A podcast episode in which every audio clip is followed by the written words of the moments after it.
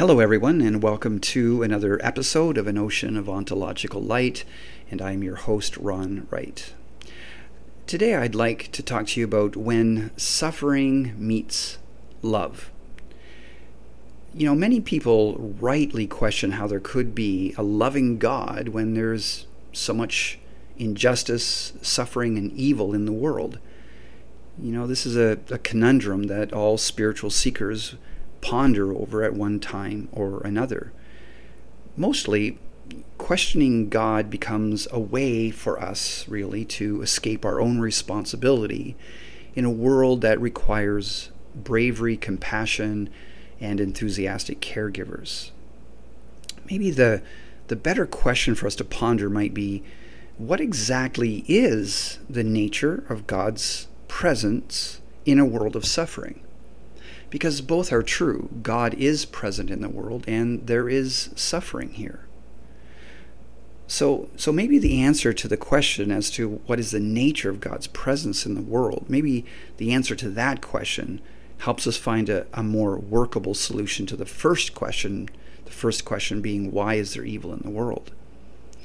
You know, the truth is, God has moved toward our suffering long before we even knew to ask that kind of a question.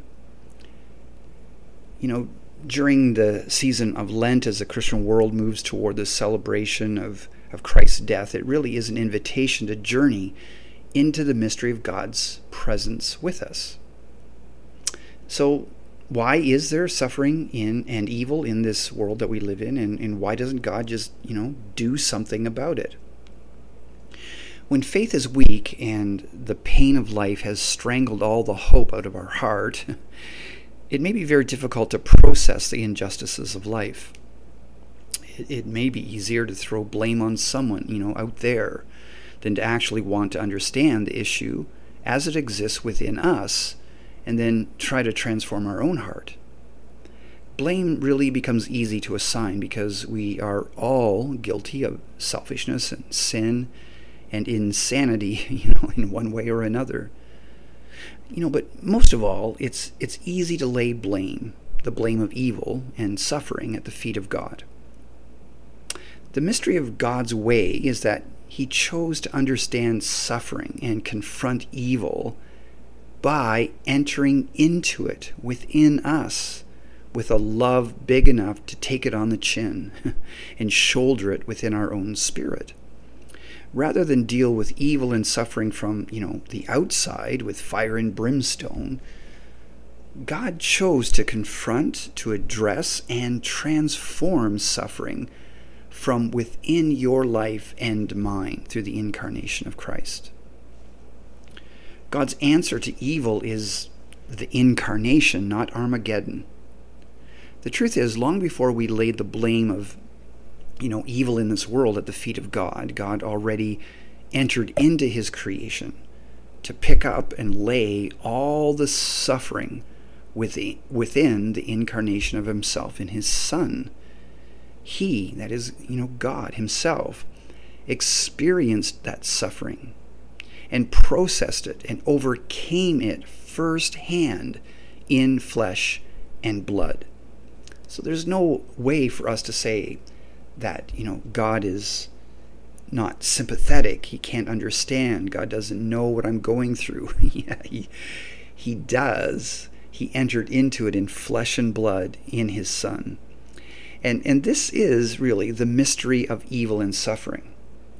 God, rather than just snap his fingers like Thanos and end all evil, he he chose instead to end evil and its incarnation of suffering by entering into our human condition with us, as us, and absorb it within his infinite love at the cross.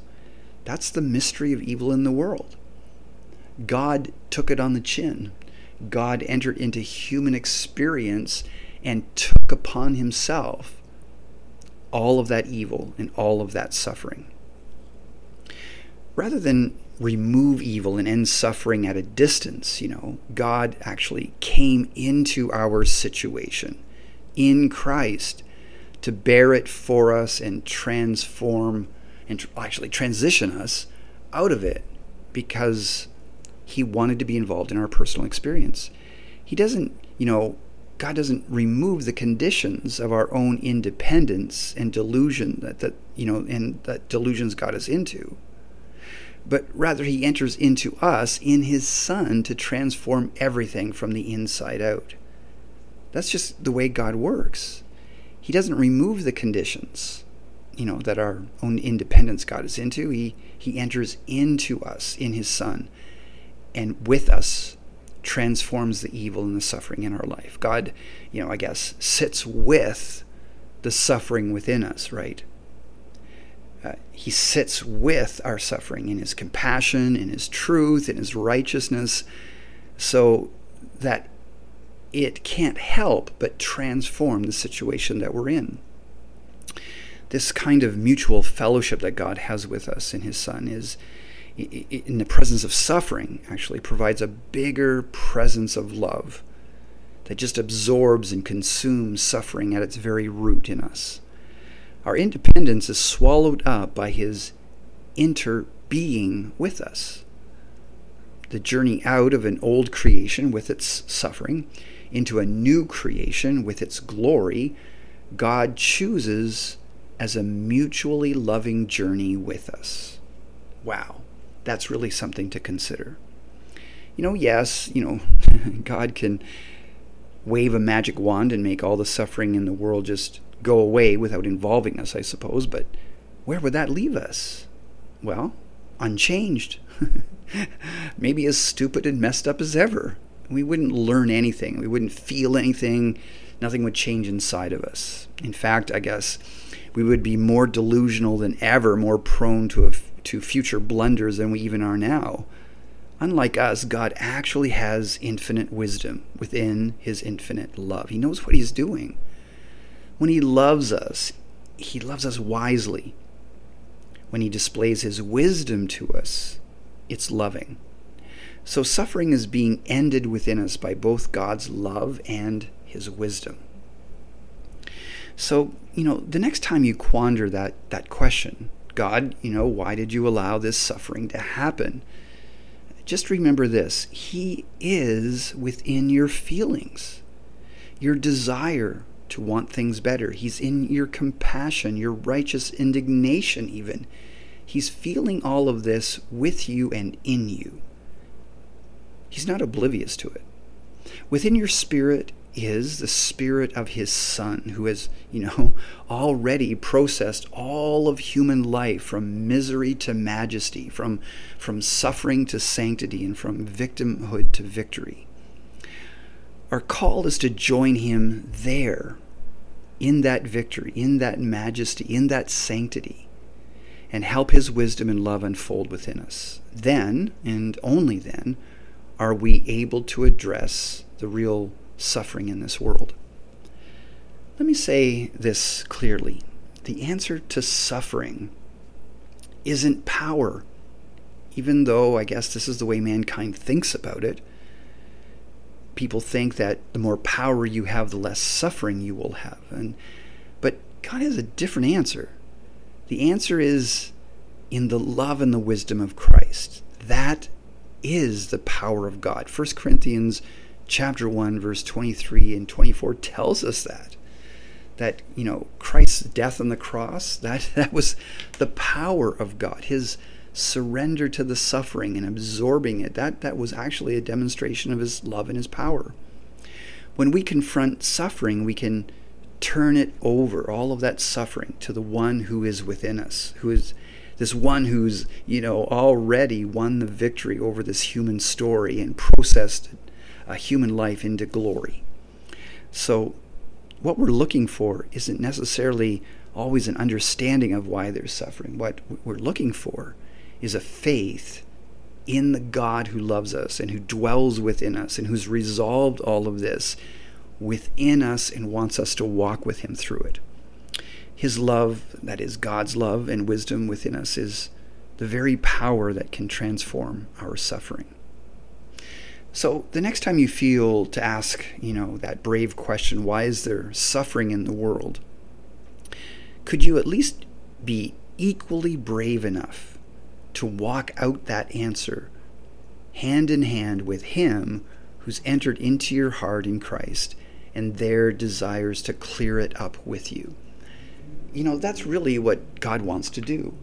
He doesn't want to just solve the problems from the outside with, with no participation from us. He wants us to have the, both the love and the wisdom that comes from resolving suffering, from walking through it, taking God's hand, and let God's love within us confront it. Let God's wisdom within us confront it. And as that is becomes a, a process of victory in us, we learn better to understand the meaning of suffering. So we learn something from it. Something gets uh, deepened in us and through us, and we're able to share uh, our victory with others and to help others through it. And so, actually, the suffering becomes, you know, our, our place where we connect with others, not just with God, but connect with others and help others.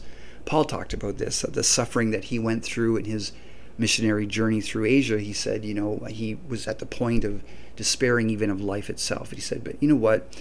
This happened so that the comfort that flows into my life overflows into those that I minister to.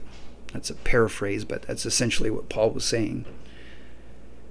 So, God wants to hold human lives up as his trophies over the evil and the suffering in the world and prove the power of his love. That's what God is doing, and he's doing that in your life uh, through your problems. You and I are being made one battle at a time, the walking, talking, and living answers to the very questions that would t- try to deny the solution is already here within us. So I just want you to think about that today that God wants to hold your human life up as a trophy over the evil and suffering in the world and to prove the power of His love and His wisdom in you. So I hope this is encouraging you today. I know without being you know, prophetic about it, I already know that at one point or another you've wrestled with this question about why there's suffering in the world. And I hope maybe today there's some tidbits in this podcast message that'll just help you maybe to contemplate a little deeper, think a little clearer about what's going on in the midst of suffering. There really is something miraculous happening. When suffering meets the love of God in us, there's always victory that can be shared with other people and other people helped as well. So, as always, thank you so much for joining me in this brief uh, uh, podcast today. I hope this has been an encouragement to you and to your soul. As always, uh, I am your partner and brother with you in taking a deep dive into your spiritual heart where you find God's face shining back at you. God bless you. Have a great day today.